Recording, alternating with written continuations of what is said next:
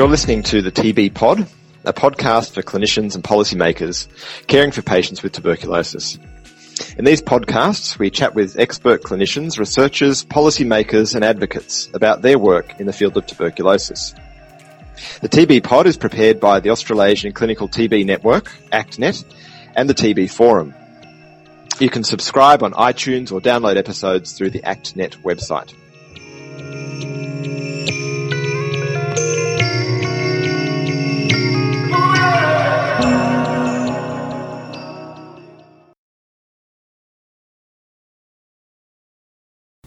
Today we're joined by Senior Respiratory Physician and Specialist in Tuberculosis Medicine, Dr. Hazel Goldberg.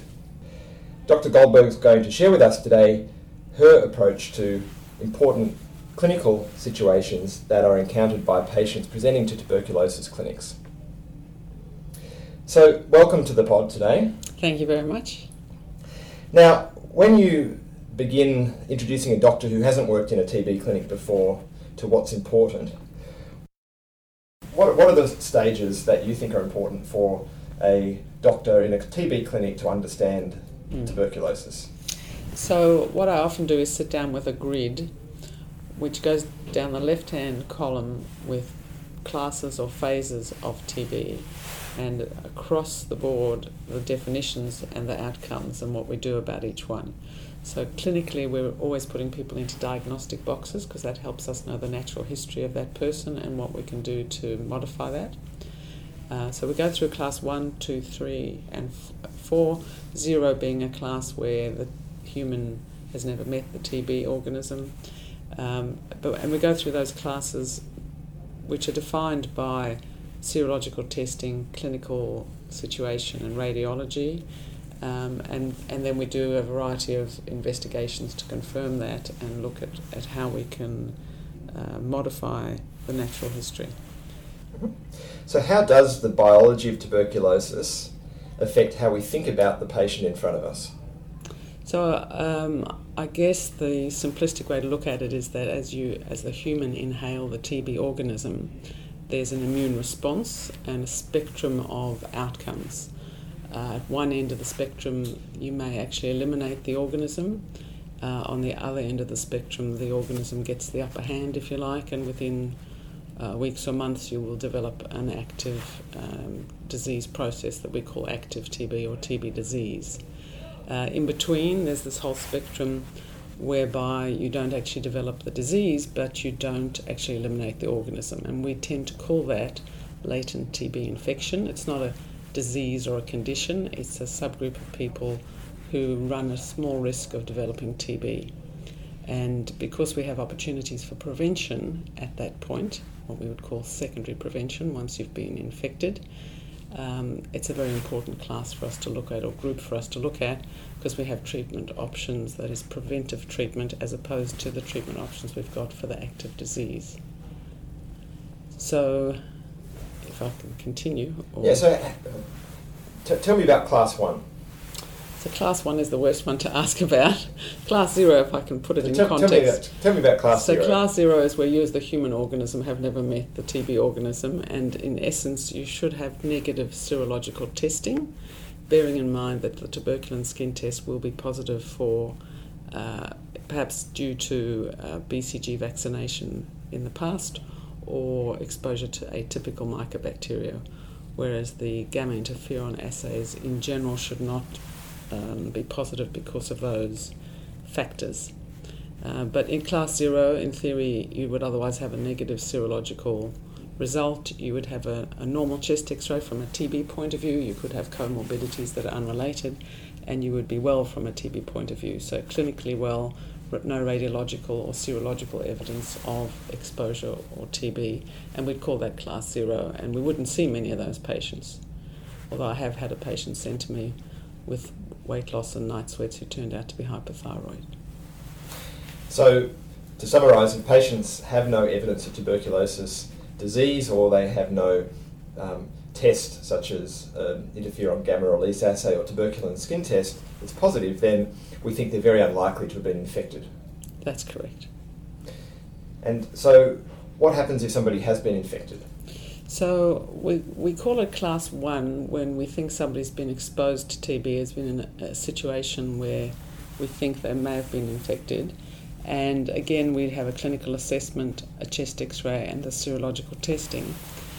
Uh, if I cough TB onto you today um, and you were, your serological tests were negative yesterday or last week, they may still be negative tomorrow or next week because they may take uh, a couple of weeks or up to a month perhaps to convert in a healthy person, convert from negative to positive. So when we first test, for example, a contact of an infectious case and their first test is negative, we will retest them at about 10 weeks later to make sure they've had time to convert their test if they were going to.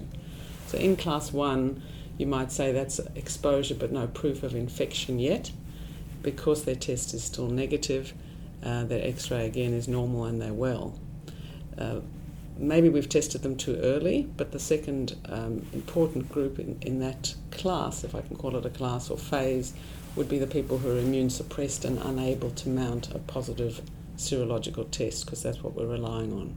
So if you had somebody who was very young, uh, under the age of 12 months or two years, or somebody who had an immune suppressive state, uh, we would not uh, withhold preventive therapy from that group of people just because of a negative test. But the reason we call that class 1 and differentiate that from class 2, which is called latent TB infection, or perhaps should be called just latent TB because the word infection can be confusing. Um, those with latent TB are defined by a positive test. So they're healthy people uh, from a TB point of view who have a normal x ray where you've excluded any evidence for active TB, but they have positive serology, whether that's a tuberculin skin test or a gamma interferon assay. And as, as I said before, that's not a disease or a condition, but it's a, a subgroup of people who are at increased risk of developing TB. And how important is it the time that the person was infected as to their risk of developing TB? So the reason that we give preventive therapy and want to want to identify that group uh, is because um, they have an up to 10% risk of lifetime cumulative risk of developing TB after they've been exposed. So you could say that's wonderful, you've got a 90% chance nothing's going to happen to you. It would be lovely if we could work out which were the 10%. But that 10% risk, and it's usually much less than that, um, is not a straight line from the time you have your exposure. It falls exponentially over the first two to three years, and then there's a very, very small risk after that. So the, the first one to two years in particular, uh, certainly two to three years, would account for at least half your lifetime cumulative risk.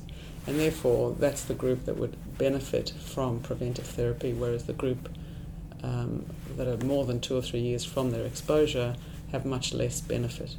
That's presuming there's no immune suppression, so uh, that refers to immune competent people.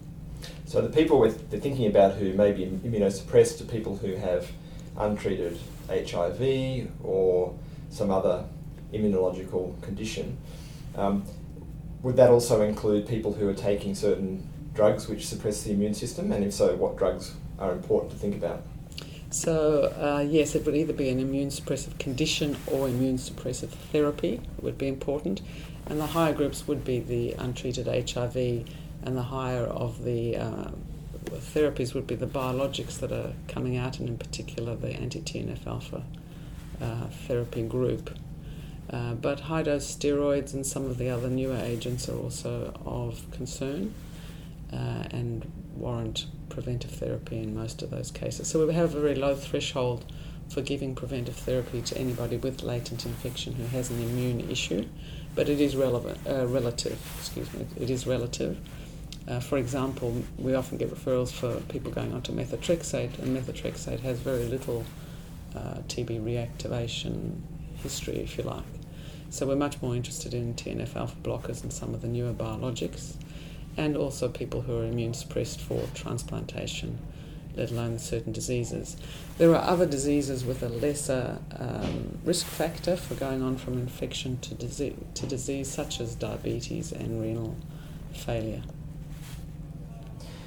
So once somebody's been infected, now they could either never progress, the 90% you talked about, or they might be in the 10% or so. What happens to them? Well, if we can find them, if we can, if we can target our testing and identify them, we would, we would encourage, certainly offer and encourage preventive therapy.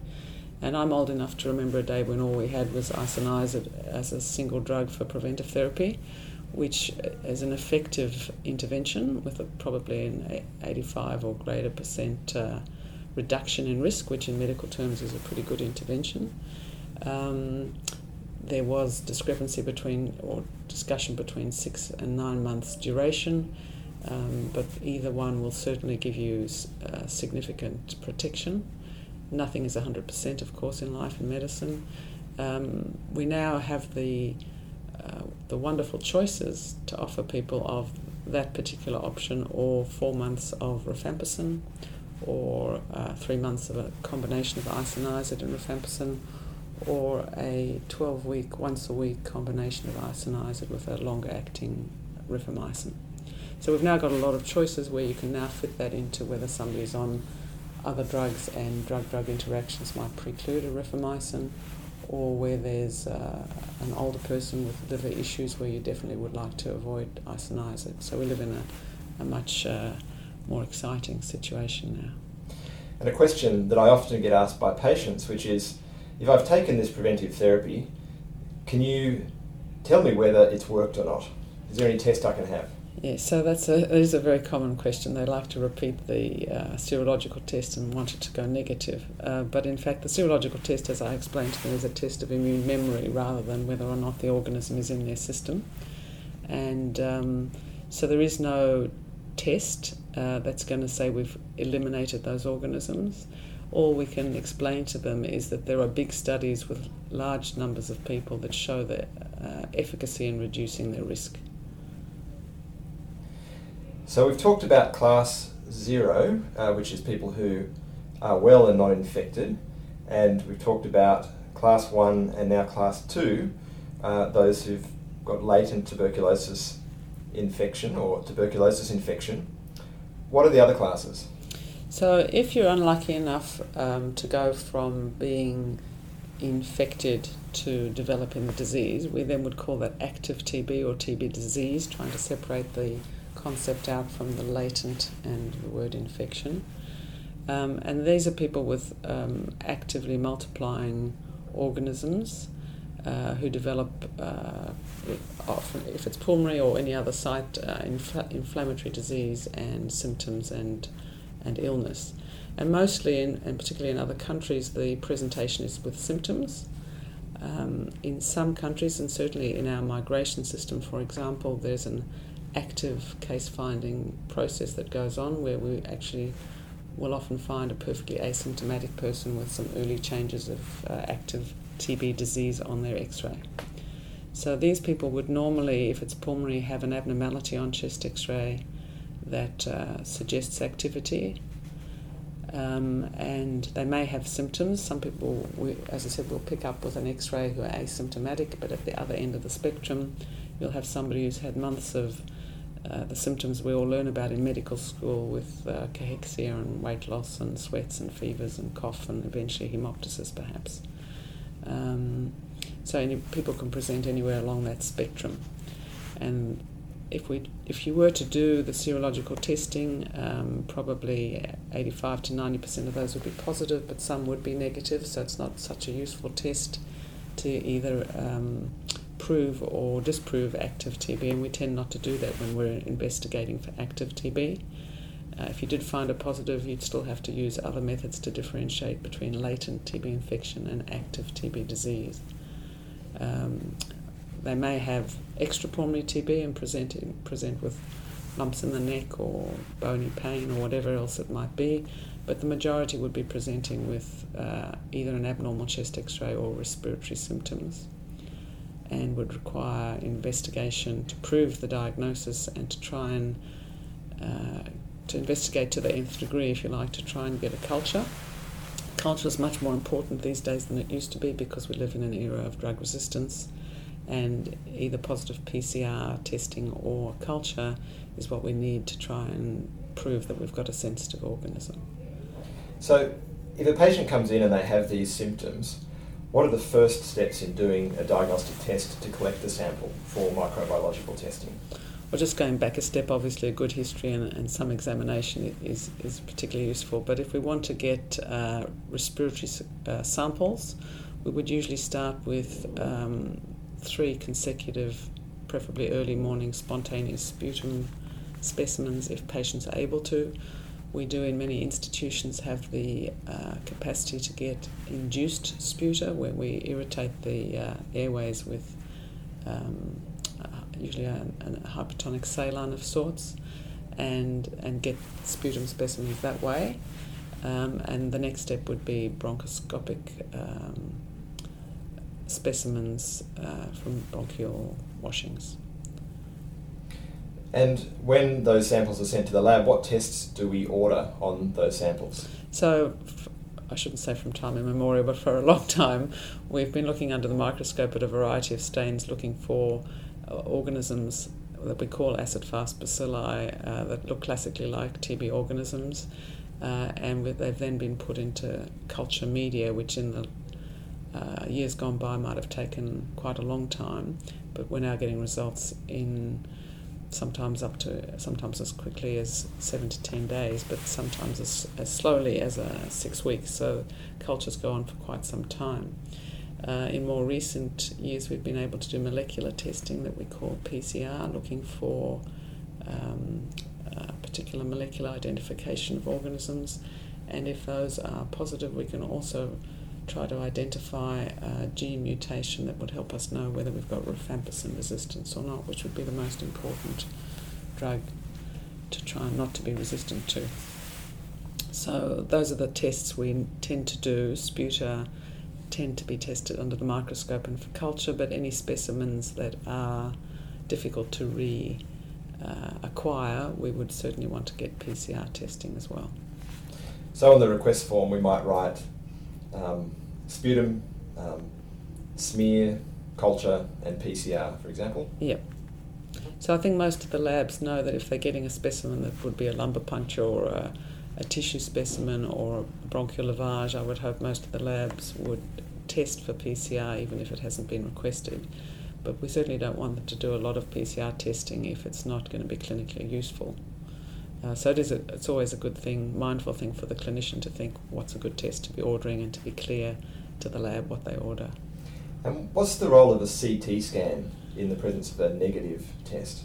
So I often tell my students, you know, if, if you've got a, a normal chest X-ray, it helps you say there is no active TB here, but you would of course miss more subtle changes, tree and bud changes, endobronchial TB, laryngeal TB, which are all things that um, a CT might show up that a, a plain X-ray might not.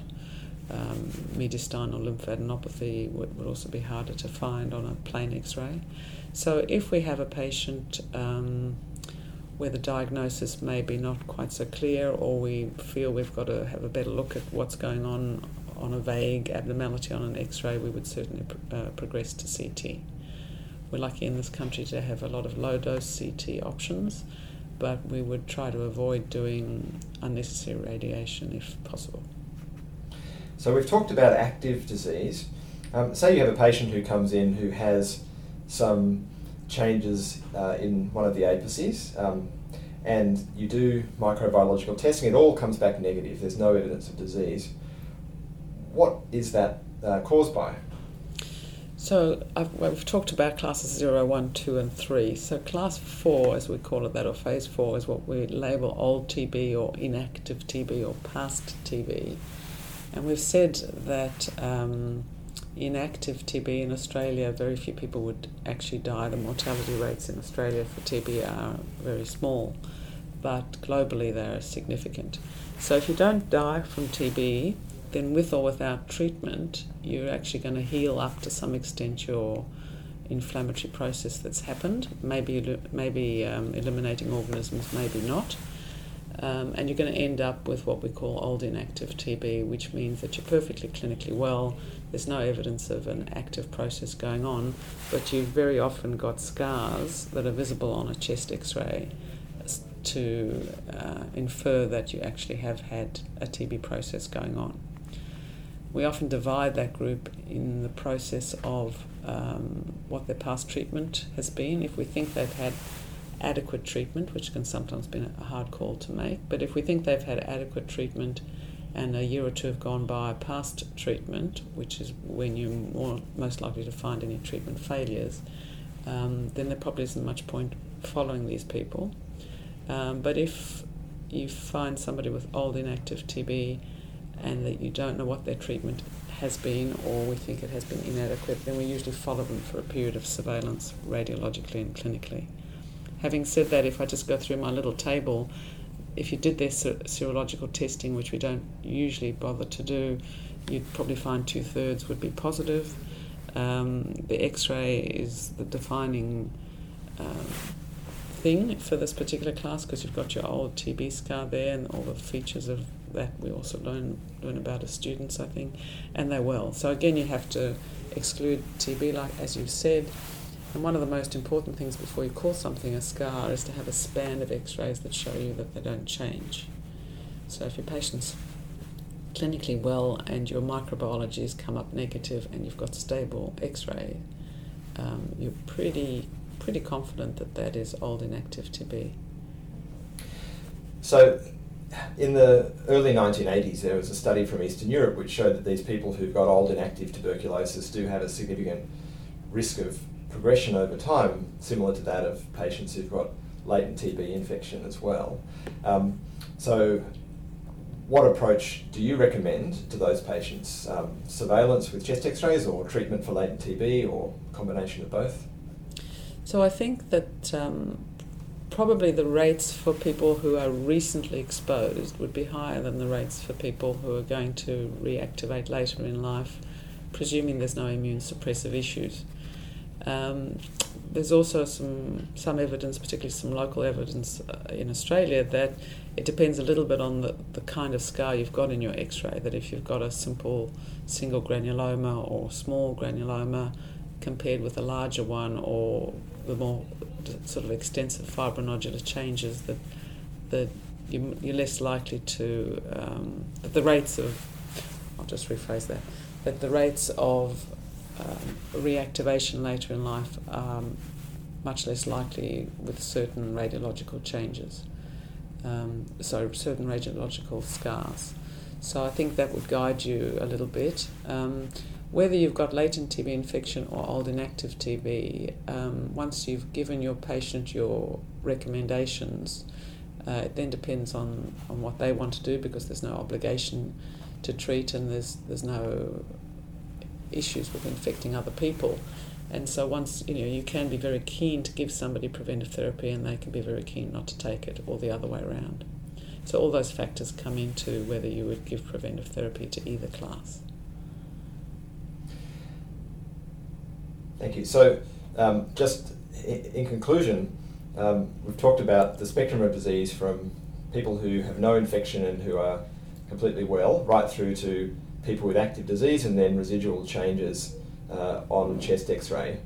Now, if somebody has been previously treated for tuberculosis in the past and then they've been exposed again recently, can they get reinfected or can we say that, that the changes that we might see are all old and, and they're protected based upon their previous immune response? So uh, you obviously can get reinfected, and um, now that we've got um, better methods to fingerprint organisms, uh, we must. I must say that in, in the old days, which I was around for, um, if somebody got TB again, we always presumed it was a treatment failure or a reactivation, and we've certainly got proof of people who whose second time around TB is a different organism. So we've got that kind of proof, but certainly it, you can get uh, TB again. So thank you very much, Dr. Goldberg. Um, it's been uh, very helpful to think through the common um, conditions that we face in TB clinics and uh, to think about how we might approach investigating and managing those patients. So thanks very much for your time today. It's a great pleasure. Thank you, Greg.